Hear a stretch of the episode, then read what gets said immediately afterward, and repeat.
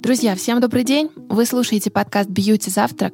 Меня зовут Аня Ковалева, а со мной в студии Оля Гревцева, директор по медицинскому визиту компании «Наос» в портфеле, в который входят такие бренды, как «Биодерма» и «Институт Эстетерм».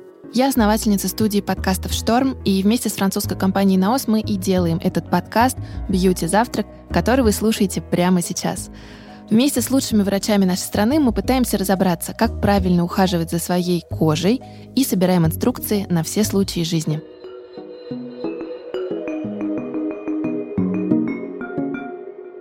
Компания «Наос» приняла решение о создании такого целого сообщества, которое называется «У атопии есть лицо». Это сообщество направлено на помощь как медицинскому сообществу, врачам, аллергологам, дерматологам и педиатрам в терапии атопического дерматита. Так мы, конечно же, и нацелены на помощь пациентам, которые проходят этот нелегкий путь в течение всей жизни. Наша миссия очень простая. Мы хотим быть с врачами и с пациентами до, во время и после терапии атопического дерматита, создавать контент, который будет образовательный и для врачей, и для пациентов.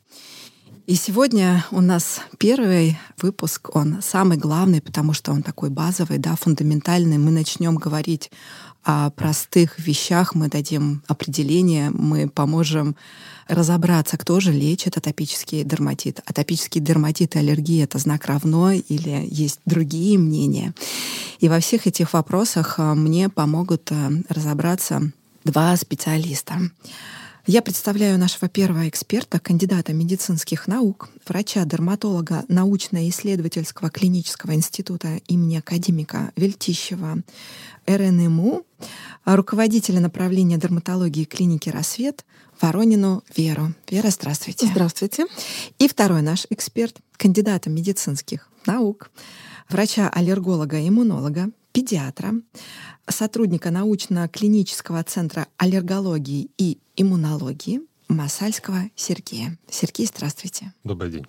И у меня первый вопрос, наверное, как и у Ани, которая задала вот мне буквально до записи подкаста, почему у нас одновременно и дерматолог, и аллерголог, который будет говорить об атопическом дерматите? Потому что это заболевание, которое имеет разные механизмы в своем развитии и проблемы с непосредственно органом, который называется кожа. Да, это отдельный орган, самый большой орган в нашем организме. Он функционирует отдельно по своим законам и по своим правилам, но э, в ситуации с атопическим дерматитом он подвержен влиянию воспаления, иммунологического воспаления, которое плотно связано со специальностью, которая уже называется аллергология и иммунология. Ну, судьба обидела аллергологию и иммунологию, потому что у нас нет собственного органа. Дерматологам здесь проще, у них есть кожа, и как бы есть понимание, что лечить. А у нас каждая десятая клетка нашего организма иммунная, поэтому если что-то где-то воспаляется по нашей причине, мы тоже участвуем в этом обсуждении. Давайте для наших слушателей мы в первую очередь поясним и расскажем, что такое атопический дерматит с медицинской точки зрения, как он проявляется и как можно понять, что то, что у тебя сейчас появилось, это и есть атопический дерматит? Проявляется атопический дерматит воспалением на коже, да, это такая краснота, уплотнения, такие бугорочки, узелочки, если, да, не учитывать, что это не медицинская терминология, да, для нас есть еще такое понятие бугорок, узелок, это немножко другое, ну, чисто визуально это будет выглядеть так.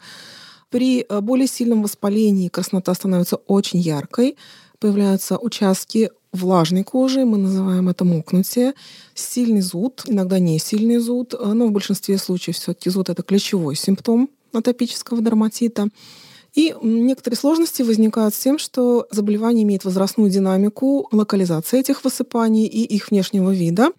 Раньше даже это считалось разными заболеваниями, но на протяжении развития медицины мы поняли, что это просто динамика одного заболевания. Поэтому для младенцев мы часто видим локализацию на лице, на ягодичках, да, потом постепенно вовлекаются конечности. И во взрослом возрасте это уже типичная локализация, это сгибательные поверхности рук, ног, подколенные локтевые ямки, такая классика, шея, веки могут вовлекаться, да, вот такая вот возрастная динамика, она может немножко сбивать с толку. Ну и, конечно, зуд, ключевой симптом, разной степени выраженности, от минимальной до очень сильной, мучительной, просто нарушающей нормальное функционирование человека, отвлекающей его от повседневной дневности и нарушающей ночной сон.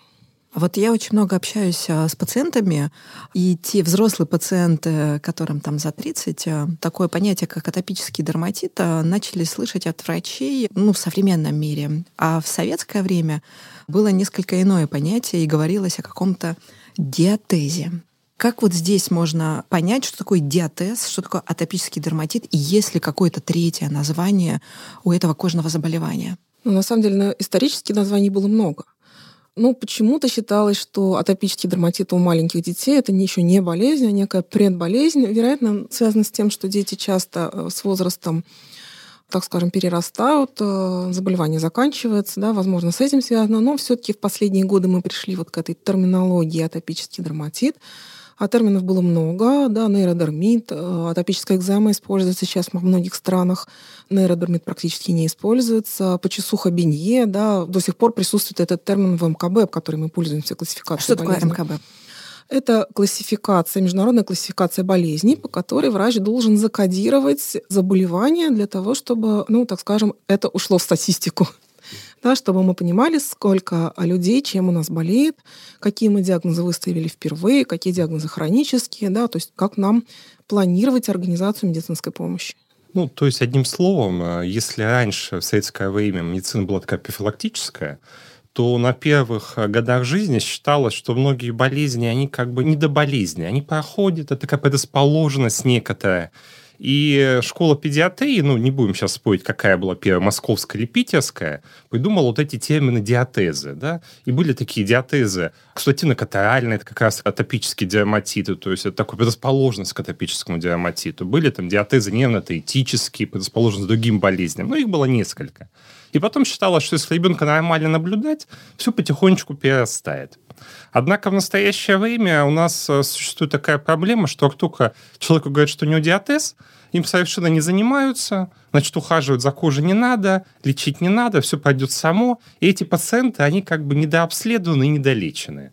Поэтому последние годы мы вообще рекомендуем избегать термина диатез и называть вещи своими именами, как это принято. А в европейской части принято называть это атопический диаматит. Да, слово экзема больше характерно для США и вот стран Америки, латинской в том числе. А что такое экзема? Экзема — это, ну, такой, скажем, дерматологический, несколько собирательный термин, который характеризует ряд клинических а, проявлений, из которых состоит заболевание. Да? Так, например, экзема — это и сибарейный дерматит, и атопический дерматит, да, но морфологически мы можем это, и гистологически, да, по тем изменениям, которые происходят в тканях, мы можем это охарактеризовать термином экзема. Мы говорили о том, что у атопического дерматита есть возрастная динамика.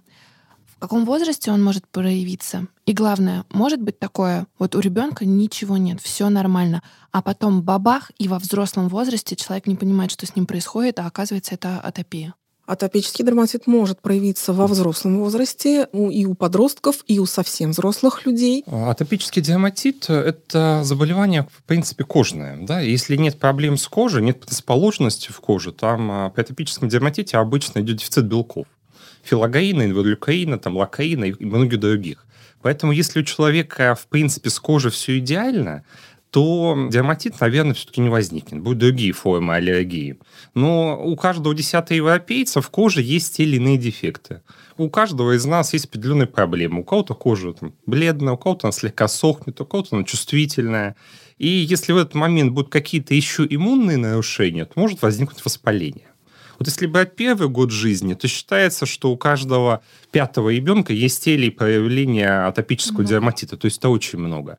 А потом к взрослому возрасту, по мере созревания кожи, по мере созревания иммунной системы, диаматит, в общем-то, становится более редким, и где-то процентов, наверное, 5-7 только взрослых имеют появление атопического диаматита, но, опять же, так очень, очень обобщенно.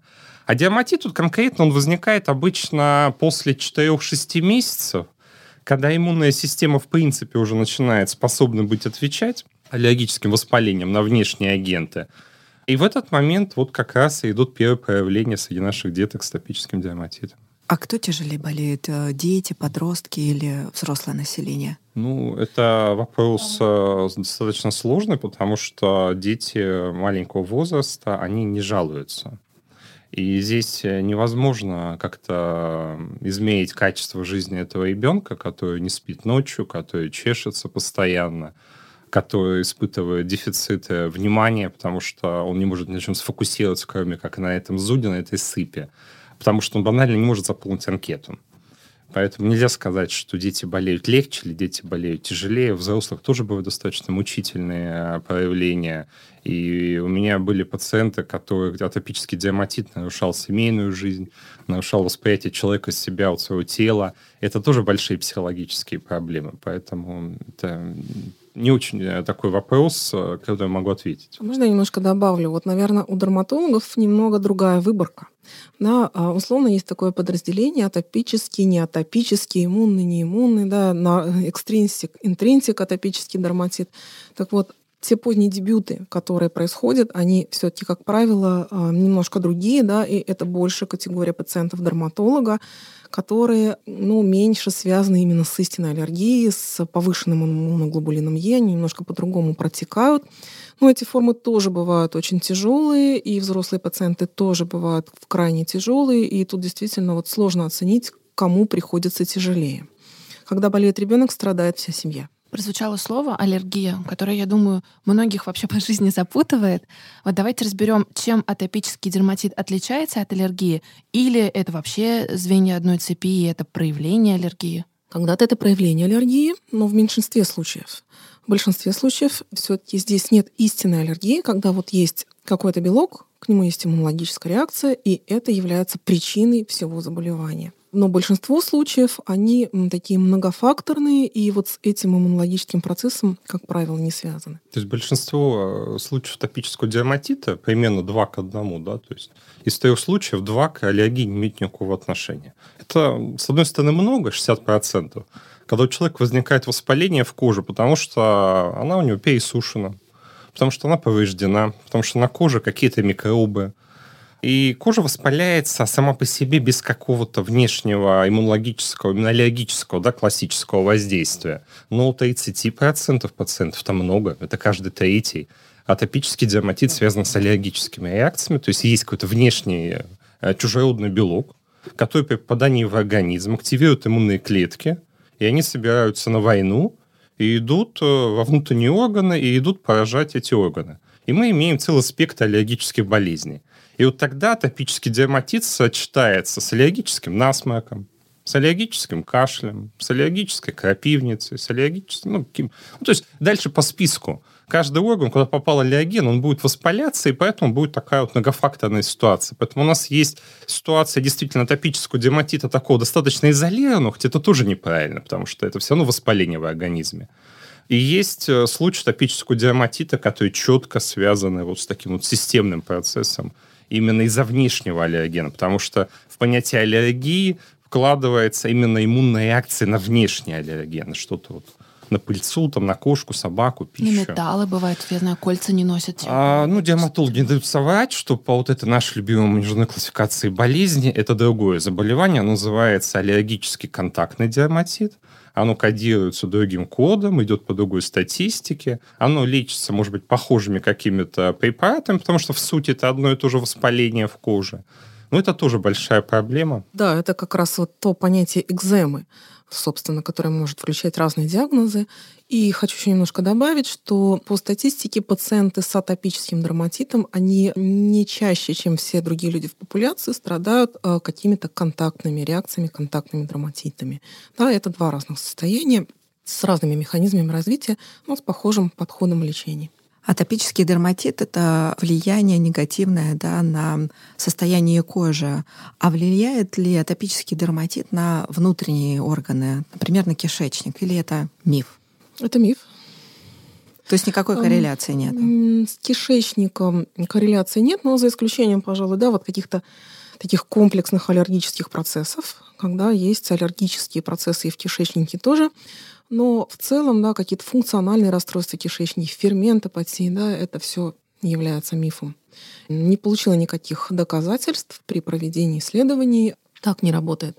Хотя хочется найти какое-то простое объяснение всем этим процессам, но не получается. Сергей говорил о том, что впервые атопический дерматит может проявиться в 4-5 месяцев у ребенка. Ну, это классическая же как бы такая ситуация, хотя э, люди, которые работают долго или работают специализированно в каком-то центре, мы, допустим, мы работаем в центре аллергологии иммунологии консультативном, и я видел дерматиты раньше и в два как бы месяца, и в полтора. Ну, классически, да, это где-то вот 4-6 месяцев.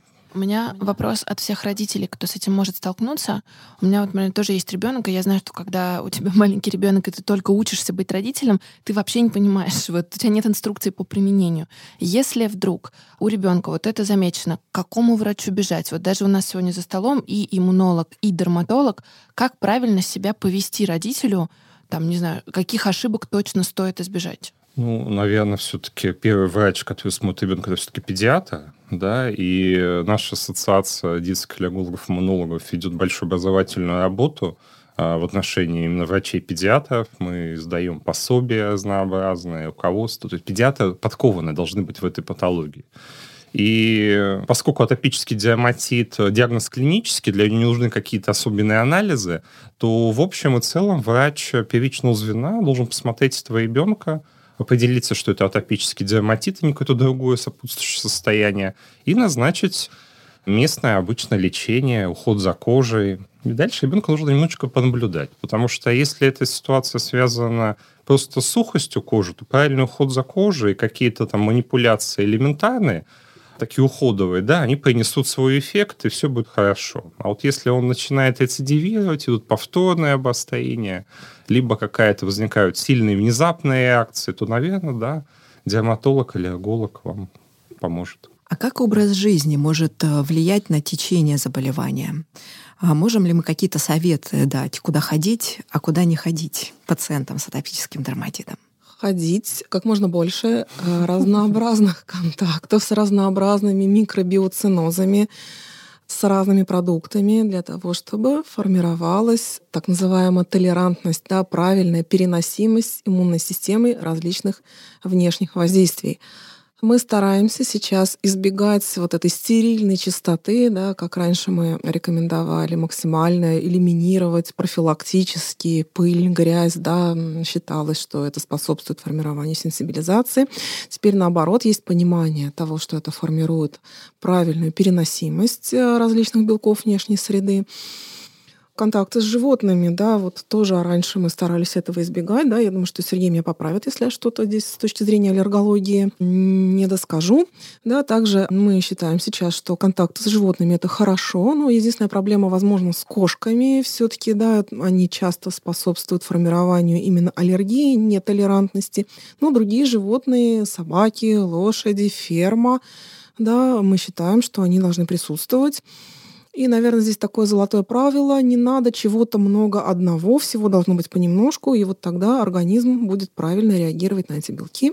Мы можем а, думать о том, что будет такая профилактика формирования ухода в болезнь вот этой реактивности. Когда действительно человек живет в естественной среде, когда он контактирует с почвой, с бактериями, с животными, с сельхоз какими-то вот угодьями, то у него действительно формируется правильный микробиоциноз внутри, формируется правильная иммунная система, и, в общем-то, организм более здоровый, более адекватно реагирует на внешнее воздействие. То есть это называется первичная профилактика вот этих самых аллергических болезней. Когда они у тебя уже случились, это не всегда работает. Потому что если у тебя аллергия на животное, уже бесполезно к нему идти, да, обратно. Это, это все как бы работает на, на, наоборот. Поэтому вот это вот такая первичная профилактика. А существует вторичная профилактика атопического дерматита. Вот вторичная профилактика от диаматита это как раз это уход гомеопатии за кожей, это избегать ее пересушивания, это ношение одежды из натуральных тканей, избегать полиэстера, избегать шерсти, которая раздражает кожу, избегать долгих купаний, которые пресная вода будет высушивать кожу это избегание каких-то экстремальных воздействий на кожу, растирание, долгих там купаний в бассейне. Ну, то есть к коже надо относиться с уважением. Является ли это заболевание генетически обусловленным? И можно ли его превентировать? Предрасположенность передается, но это некая совокупность генов, который не обязательно вызовет заболевание. Да? То есть здесь еще есть такие внешние факторы. Сейчас такое модное слово эпигенетика, да, вот взаимодействие генов с внешними факторами, которые определенным образом реализуют эту программу.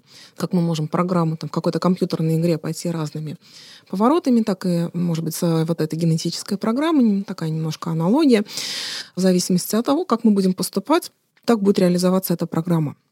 Ну, мы не знаем точно, что, какие кнопочки нужно нажать, чтобы повернуть эту программу в том или ином направлении, чтобы предотвратить болезнь или наоборот ее запустить.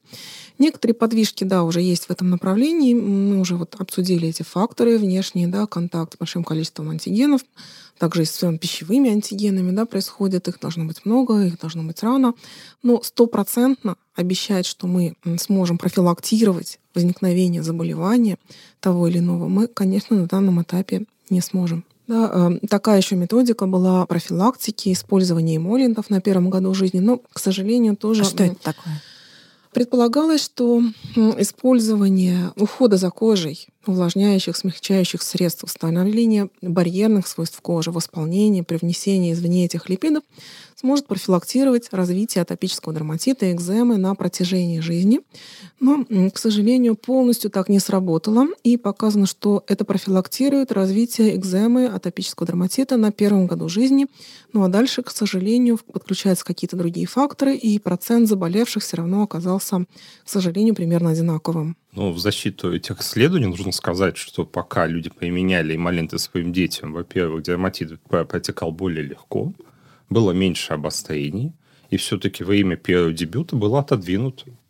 Это тоже как бы хорош, ха, это, это, это, да. это тоже хорошие данные, хорошие... Понятно, понимаете, как бы нужно просто отрешиться от вот этих вот цифр и понять, наверное, что если у тебя есть генетически какая-то предрасположенность к чему-то, то рано или поздно эти гены могут включиться. Ну и, наверное, наивно думать, что мы можем там правильно мыть кожу, и гены не включатся. Они, наверное, включатся. Но если ты будешь ухаживать за этой кожей, если ты будешь контактировать с большим количеством антигенов, то у тебя будет гораздо меньше дерматита, у тебя будет гораздо меньше пищевой аллергии. И будет все это течь гораздо более легче и гораздо более проще. И человек, который э, живет правильно, который получает правильный уход за кожей, который соблюдает правильную диету, ему банально просто легче жить с этим э, заболеванием, потому что у него нет лишних ограничений. Когда мы говорим правильная диета для человека с атопическим дерматитом, это как? Ну, для начала это обычная нормальная полноценная диета, богатая фруктами, овощами, белком, жирами. То есть это хорошая нормальная диета. У нас существует большая проблема в нашем обществе, что, наверное, лет 20-30 назад все-таки в атопическом дерматите царствовали аллергологи, а не дерматологи. И, наверное, у нас был большой перекос в отношении аллергологии. Действительно, ставился знак равенства между атопией и аллергией. И э, людей сажали на диету всех абсолютно, рекомендовали какие-то пищевые ограничения. И вот, вот голоски вот этой вот э, традиции мы до сих пор, в общем-то, видим э, в нашем обществе, в врачебном обществе, в таких в бытовых каких-то обывательских представлениях. И очень часто люди страдают даже не от того, что у них есть ограниченный очаг дерматита на коже, а от того, что человек каждую минуту думает о том, что он должен контролировать свое питание или свое поведение. На самом деле есть очень много случаев, когда этого делать вообще не надо. Нужно соблюдать какие-то элементарные правила уходовые, какое-то не очень сложное лечение, и больше никаких ограничений быть не должно. Это очень упрощает жизнь семье, человеку. Это позволяет, в общем-то, выйти из вот этого порочного круга болезни. Сейчас мы стараемся придерживаться позиции, что правильно для ребенка питание то, который придерживается в его семье. Вот этот рацион. Да? Если, например, мама ребенка любит есть баклажаны или томаты, значит, ребенку тоже нужно давать баклажаны или томаты, чтобы формировать соответствующее пищевое поведение, да, любовь к этим продуктам и переносимость в дальнейшем. А атопический дерматит это навсегда? Или у детей может заболевание перерасти, и там взрослый может быть очень долго в ремиссии? Может быть очень долго в ремиссии. Уже вот Сергей сказал, что достаточно большое количество детей, практически две трети, они самостоятельно избавляются от проявления этого заболевания. Конечно, это тоже не гарантирует, что никогда больше не возникнет какое-то обострение, но, тем не менее, в целом статистика примерно такая. после того, как дети взрослеют, то есть у них остается сухость обычно кожи на каких-то участках, которые всегда сухие, то есть кисти, голени. Это не дотягивает до классических проявлений атопического дерматита, но эта склонность к сухости кожи, она остается. Если будет опять какое-то неблагоприятное воздействие на эту кожу, она опять воспалится. Но если его не будет, то все ограничится только сухостью. А, ну, сухость, она с возрастом тоже имеет тенденцию уменьшаться, поскольку, как и все органы, кожа тоже претерпевает некие возрастные этапы формирования, перехода от детской кожи уже к взрослой, и здесь тоже, наверное, определенный процент вот этих благоприятных исходов с этим процессом также будет связан. Мы достаточно много говорим, что такое атопический дерматит, как он проявляется на коже. Но вот я точно знаю, что у людей, у которых это кожное заболевание есть, есть такой вопрос э, к Вселенной, к врачам, почему это случилось именно со мной. Давайте мы попробуем ответить про причины появления этого заболевания. Как я поняла из нашего разговора, одна из них — это просто генетическая предрасположенность. Да, это так. То есть это нарушение строения кожи, дефицит некоторых белков — благодаря которым э, этому дефициту кожа теряет воду, она высушивается. Когда клетки кожи начинают разрушаться, они, ну, образно говоря, кричат о помощи, выбрасывают около себя особые вещества, которые привлекают иммунные клетки в кожу. И начинается воспаление. Начинается зуд, покраснение и все дальше по списочку. Это как бы генетическая причина. А если у человека есть еще иммунные нарушения в отношении аллергических заболеваний, то есть предрасположенность к тому, что пыльца распознается не как пыльца, а как враг, или пища какая-то, то при попадании пыльцы или пищи на кожу или там, в нос, в рот, как это в организм, то воспаление будет потекать еще сильнее и будет возникать еще более активный процесс. А стресс, например, может э, запустить атопический дерматит? Ну, в общем, да, потому что доказано, что к тучным клеткам, это клетки, которые ответственны за аллергию, подходят э, нейроны, не только чувствительные, но в том числе и двигательные, то есть есть обратная связь. И действительно, когда есть стресс, усиливается зуд кожи, а уже когда начинаем чесаться, идет повреждение клеток кожи банально механически, там, ногтями, руками, выбрасываются вот эти самые, опять же, вещества, которые кричат о том, что кожа плохо – и запускается воспаление. То есть это вот этот вот механизм как раз того, что раньше называли неодермит. Э, это немецкая школа дерматологии. А бывает такое, что ну вот у родителей ну все идеально с кожей, не было никаких проблем, ну у ребенка с самого начала, и от чего это может быть? Да, бывает, к сожалению, конечно. Родители несут свой набор генов, да, и, возможно, у этого ребенка гены просто так сошлись. Да, возможно, какие-то внешние факторы способствовали этому. Но, к сожалению, такая ситуация тоже бывает. В этой части мы разобрались с определением, что такое атопический дерматит, как он появляется, каковы его причины, можно ли его, в принципе, профилактировать и нельзя. Ну а у нас еще громадное количество вопросов от э, пациентов, от э, слушателей, да и у нас с Аней скопилось, и мы готовы разобраться с этими вопросами, с нашими специалистами в нашем следующем выпуске. Спасибо, что были с нами, и спасибо нашим прекрасным гостям за знания и за то, что мы вместе несем их в мир. Друзья, а всем, кто еще не подписался на наш телеграм-канал, я напоминаю, что в Бьюти Завтрака и у компании Наос есть свой телеграм-канал. Он так и называется Бьюти Завтрак. Вы можете легко найти его в поиске, но еще мы оставим ссылку в описании. И в этом канале кладезь полезной информации от э, ведущих врачей-дерматологов, советы по уходу за кожей, советы о том, как правильно заботиться не только о коже, но и о себе в это непростое время. Поэтому, пожалуйста, подписывайтесь, следите за нашими рекомендациями помните, что забота о себе прежде всего. Подписывайтесь на наш подкаст и слушайте выпуски каждую неделю. Оставляйте отзывы в приложении Apple Podcasts, чтобы помочь другим узнать про наше аудиошоу. Напоминаю, что наш подкаст доступен во всех подкаст-плеерах, и вы можете слушать его там, где удобно. До встречи в эфире, и не забывайте, что когда мы говорим о коже, забота прежде всего.